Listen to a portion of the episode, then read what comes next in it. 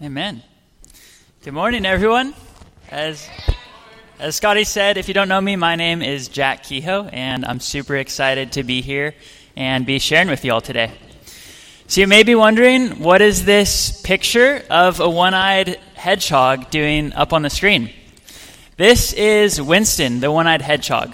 Winston was my dream pet when I was 10 years old. I came to my parents, who are sitting right here, um, and I was like, Mom and Dad, I really want to get a hedgehog as a pet. Like, this was my dream and my desire. And so, being good parents, they were like, okay, how are you going to earn enough money to be able to get this hedgehog for yourself? So, they were teaching me a lesson in the process. So I came up with this plan that I was going to go and mow the the neighbors' lawns in order to be able to raise in order to be able to earn enough money to get my dream pet. So I went and was giving out flyers and uh, over the following weeks mowing neighbors' lawns so that I could earn enough to finally get my dream pet, Winston. And so the day finally came, and we went to uh, a friend's home, my friend Claire, who was the owner of Winston and wanted to give him away to someone else. And I was able to buy Winston from her and bring my new beloved pet home. And it was love at first sight. I was like so stoked to have Winston. Every day I would wake up a couple hours before school and just play with him. I'd put him in my sweatshirt pocket and just take him around everywhere with me. Um, and so he was like my favorite little guy. But as weeks passed and months passed, my love for Winston kind of started to wane, and I stopped spending as much time with him in the mornings. And his cage, which was right next to my bed, soon moved to the corner of the room. And if you don't know, hedgehogs are nocturnal and they love to run on wheels. And so the running all through the night on the wheel really started to get to me as well. And uh, basically, just in time, I stopped spending as much time with Winston and caring for him until eventually my parents were like, hey, you know, Jack, if you're not going to take care of this pet and spend time with him, you should probably give him away to someone else. And so, this hedgehog that I once loved and was once my dream pet and desire uh, became something that was just pushed to the side and given away eventually. And I wonder what, what this Winston story might be for your life. It might have been something different, whether you loved a restaurant or had a certain hobby or a passion, loved hiking, or a certain band that you loved, that over time, uh, your passion and your love for that thing waned. Um, and on this spectrum of, of the Winston story, I wonder where you might be in your relationship with God. Are you chasing Him passionately and excited about Him, or is your love growing cold and weakening in your relationship with Him? We've all had moments like I did with Winston in our relationships with God where our hearts begin to grow colder. And so today I want to look at the life of someone in the Bible who seemed to be able to maintain a heart on fire and, and passionate about God throughout his life. So we're going to look at the life of King David. Acts 13 22 says, After removing Saul, he made David their king. God testified concerning him, I have found David, son of Jesse, a man after my own heart. He will do everything I want him to do. So let's pray. Um, God, we just thank you that you are a good, loving, and compassionate God. I thank you that you desire deep relationship, um, that you have deep love for each one in this room. And Father, today we open our hearts to you. We ask that you would speak to us from your word. We invite you, Holy Spirit, to convict, to show us uh, where maybe our, our desires for you have decreased. And God, would you ignite fire and passion in our hearts again uh, to pursue you, to love you passionately, to devote ourselves to you?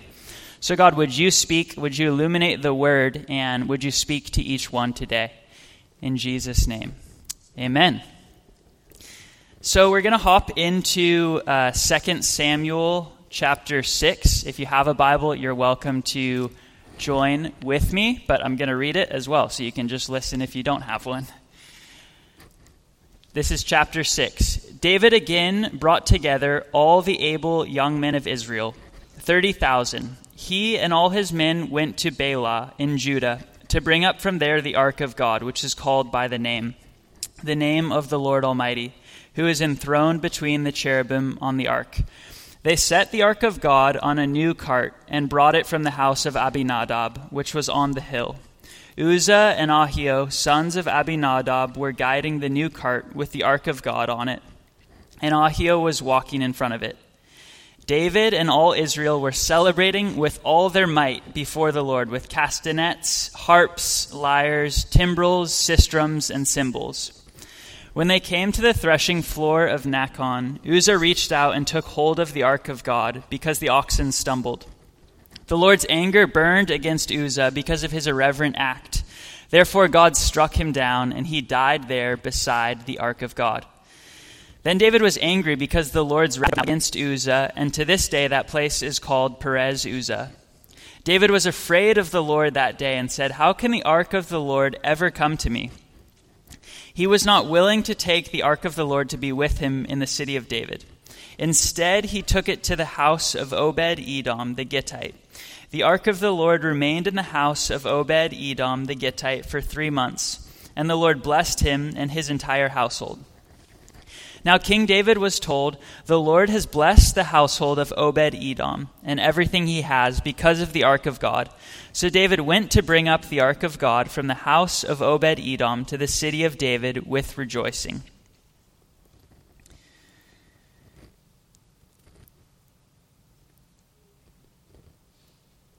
When those who were carrying the ark of the Lord had taken six steps, he sacrificed a bull and a fattened calf. Wearing a linen ephod, David was dancing before the Lord with all his might, while he and all Israel were bringing up the ark of the Lord with shouts and the sound of trumpets. As the ark of the Lord was entering the city of David, Michal, daughter of Saul, watched from a window. And when she saw King David leaping and dancing before the Lord, she despised him in her heart.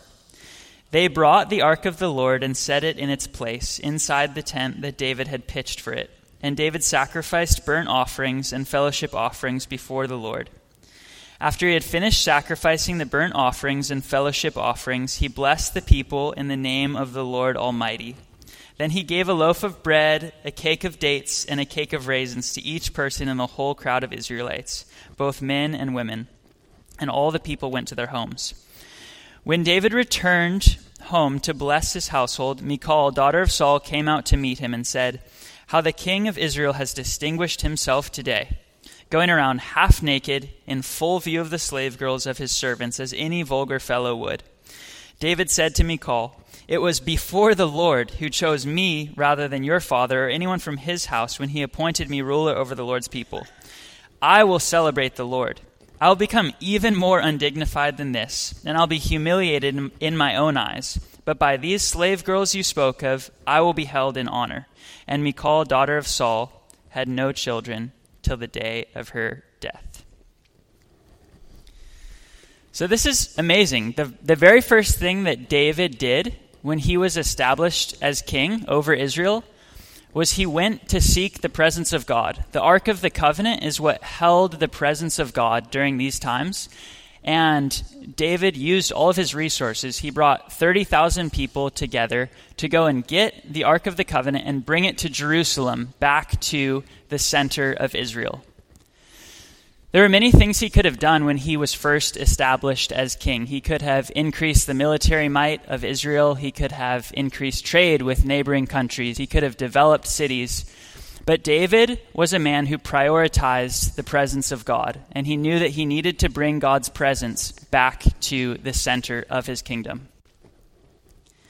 How many of us prioritize God's presence like this in our own lives? Part of the reason I felt led to share this message today was because in the last few months, I stopped prioritizing the presence of God in my own life.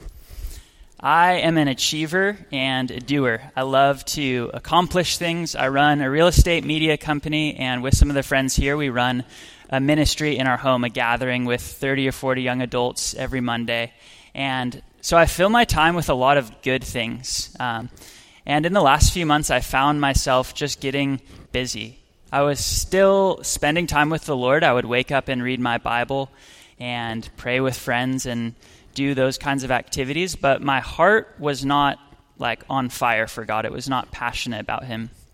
And someone recommended to me to read this book called The Ruthless Elimination of Hurry by John Mark Comer.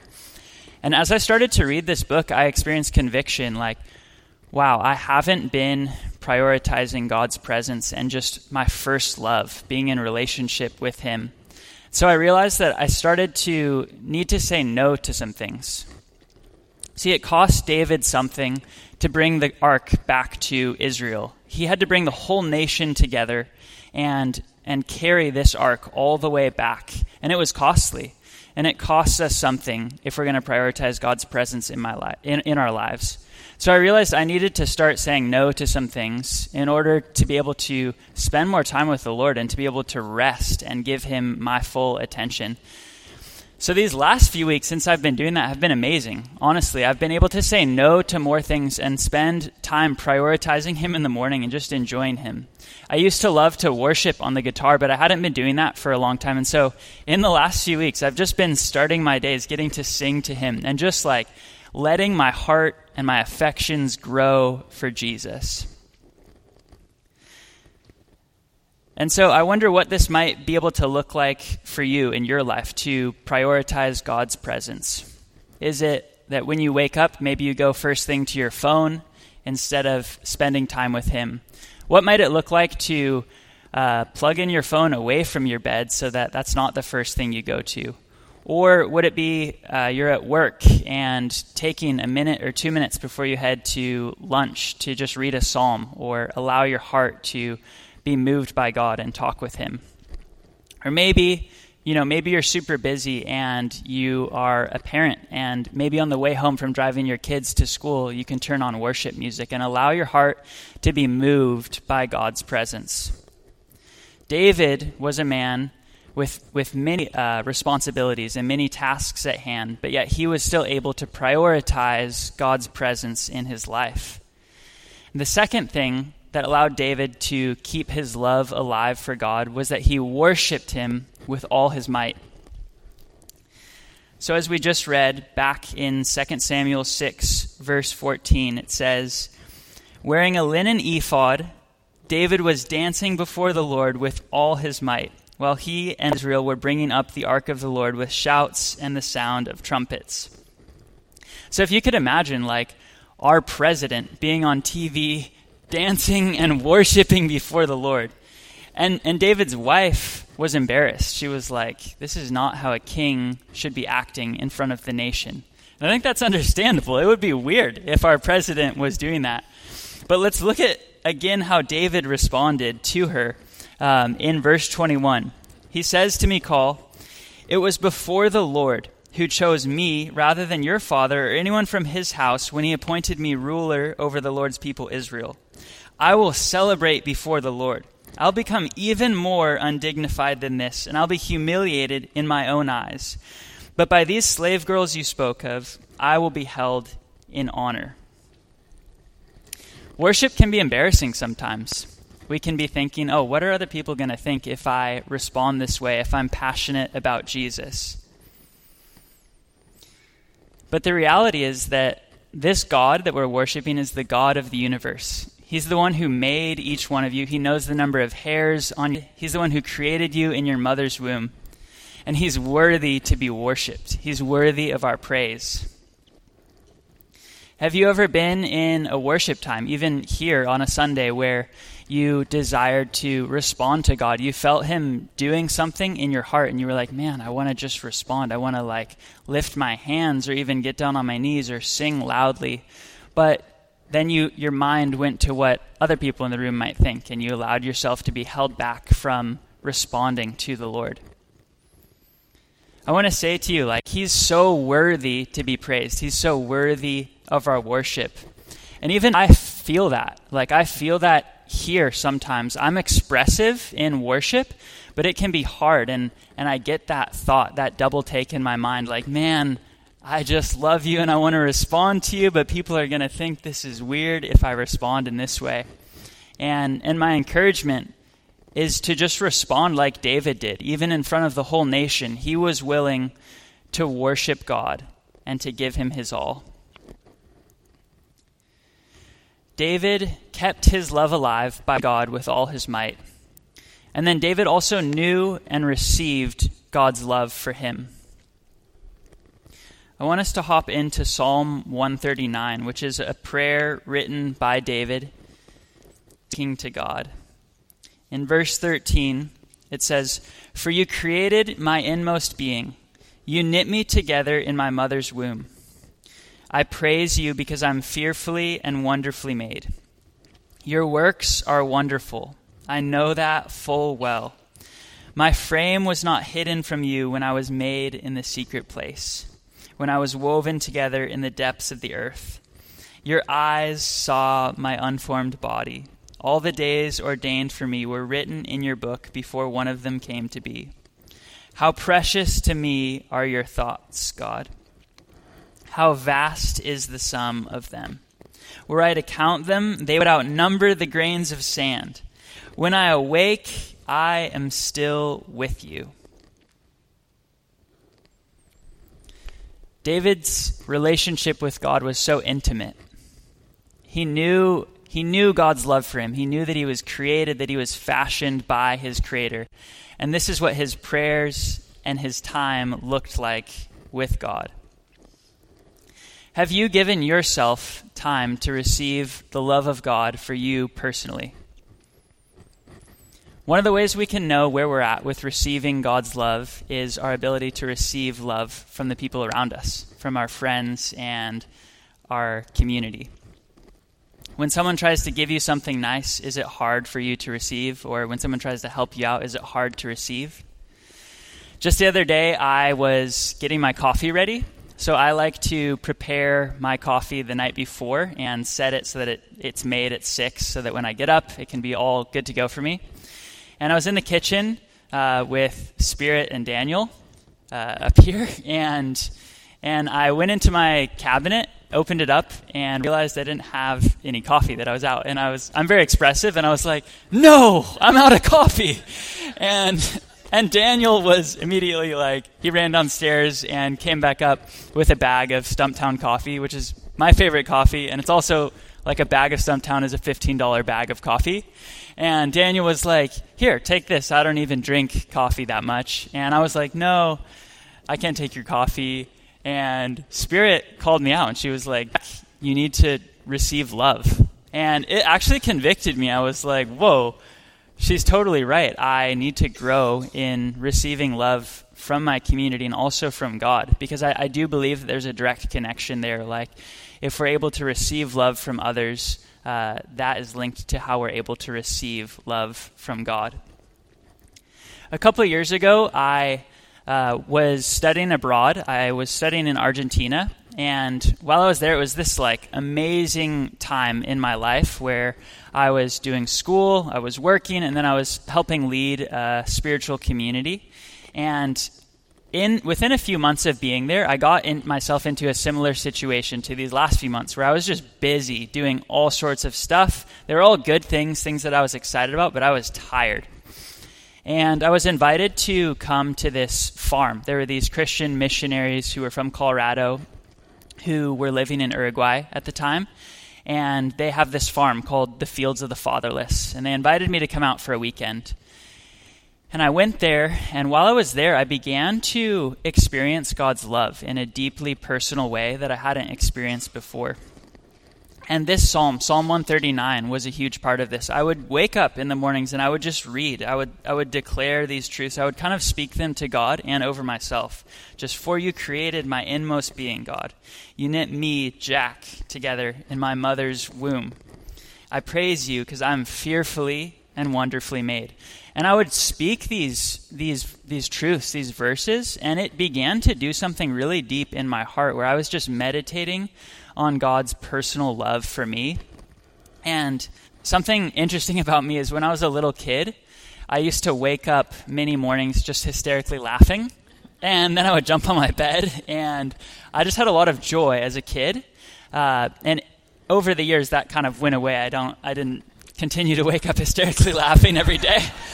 But I, when I became a believer when I was 17, I had this thought that one day I'll get to this point in intimacy with God where I'll be so full of joy and knowing His love that I'll again wake up hysterically laughing, just full of joy. And while I was there at the fields of the fatherless, receiving the love of the Father in a deep and profound way, it happened. I woke up one morning hysterically laughing because I was experiencing the personal, deep love and affection of the Father. So I wonder have you given yourself time to receive the deep and personal love and affection of the Father that He has for each one of you? And if you haven't, I encourage you to take that time. It can look like what it looked like for me, just something simple, like taking this psalm, Psalm 139, and reading it every morning, even for a month, reading this psalm over your life until you believe the words of God's love for you personally. David also was able to receive God's love for himself even in his brokenness. He didn't let shame and guilt hold him back from God. Many of us know the story of David, especially if you grew up in the church. But for those of us that don't, years later in his life, David ended up slipping into adultery. He slept with one of his friend's wives, and he actually ended up killing his friend, getting him murdered. A while after this, someone came to David and said, Hey, I know what you've done. And David experienced conviction and he came to God in this place of deep brokenness and, and sin. And this is what he said in Psalm 51 16. You do not delight in sacrifice, or I would bring it. You do not take pleasure in burnt offerings. My sacrifice, O God, is a broken spirit, a broken and contrite heart to you. God will not despise. How often do we feel like we're not good enough for God? We want to come to Him. We want to even come to church or we want to spend time with Him. But we think about all the time that we haven't spent with Him or the things that we haven't done or the things that we've done to hurt others or to not be a good enough parent or friend. And we allow these things to disqualify us from God's love. David murdered his friend and slept with his wife but he didn't allow these like grave sins to hold him back from receiving God's love. And he came to God in the middle of his brokenness in the middle of the things that he did. And he allowed the love of the Father to pour over him and to heal him and redeem him. I want to invite you to close your eyes for a minute and imagine with me. Imagine that you are walking down a hallway on one side of the hallway on the wall, there are all these picture frames, and within them are the highlights of your life in each picture. God's with you, and He says, I loved being with you in each and every one of these moments. As you continue to walk down this hallway, you look on the other side, on the other wall, and in each picture frame are the worst moments of your life the mistakes you made the failures, the times you fell short. And God is again with you, and He looks at you and says, I loved being with you in each of these moments. You can open your eyes. God loves you so deeply, even in the moments of your failures, moments of your mistakes, as well as in the high moments. David was a man who received God's love in the highs and in the lows. What was the result of David prioritizing God's presence, worshiping God with all his might, and receiving God's love for him? Not only did David keep his love alive and burning passion for God, but David also was able to have confidence. His family was blessed, and everything under David's leadership flourished. So David had confidence. He was able to defeat Goliath. Let's hop into 1 Samuel 17:45. David said to the Philistine, "You come against me with sword and spear and javelin, but I come against you in the name of the Lord Almighty, the God of the armies of Israel, whom you have defied." This day the Lord will deliver you into my hands, and I'll strike you down and cut off your head. This very day I will give the carcasses of the Philistine army to the birds and the wild animals, and the whole world will know that there is a God in Israel. All those gathered here will know that it is not by sword or spear that the Lord saves, for the battle is the Lord's, and he will give all of you into our hands. This was when David was still a young man, and Goliath was this giant who all of Israel was afraid of. No one was willing to fight him. But because of David's deep love and intimacy with God, he had confidence in who the Lord was for him. So I wonder what these Goliaths might be in your life, whether it's broken relationships in your family, severed relationships with your kids, finances, not getting the promotion you wanted. But I want to encourage you that as you grow in your love and affection for God, you'll grow in confidence and see Him move in these areas in your life. Second, David's family was blessed. 2 Samuel 7 11 through 16. The Lord declares to you that He Himself will establish a house for you. And when your days are fulfilled and you rest with your fathers, I will raise up your descendants after you, who will come from your own body, and I will establish His kingdom. He will build a house for my name, and I will establish the throne of His kingdom forever. I will be His father, and He will be my son. When he does wrong, I will discipline him with the rod of the men, with the rod of men and with the blows of the sons of men. But my loving devotion will never be removed from him, as I removed it from Saul, whom I moved out of your way. Your house and your kingdom will endure forever before me, and your throne will be established forever. Because, because of David's great love for God, his family was blessed, his lineage was blessed. So much so that one day later, God decided that his own son, Jesus, would sit upon the throne of David in his lineage. Do you want to see blessing in your family? Grow in your love for God. Everything under David's leadership flourished. 1 Chronicles 29 26. David, son of Jesse, was king over all Israel. He ruled over Israel 40 years, seven in Hebron and 33 in Jerusalem. He died at a good old age, having enjoyed long life, wealth, and honor.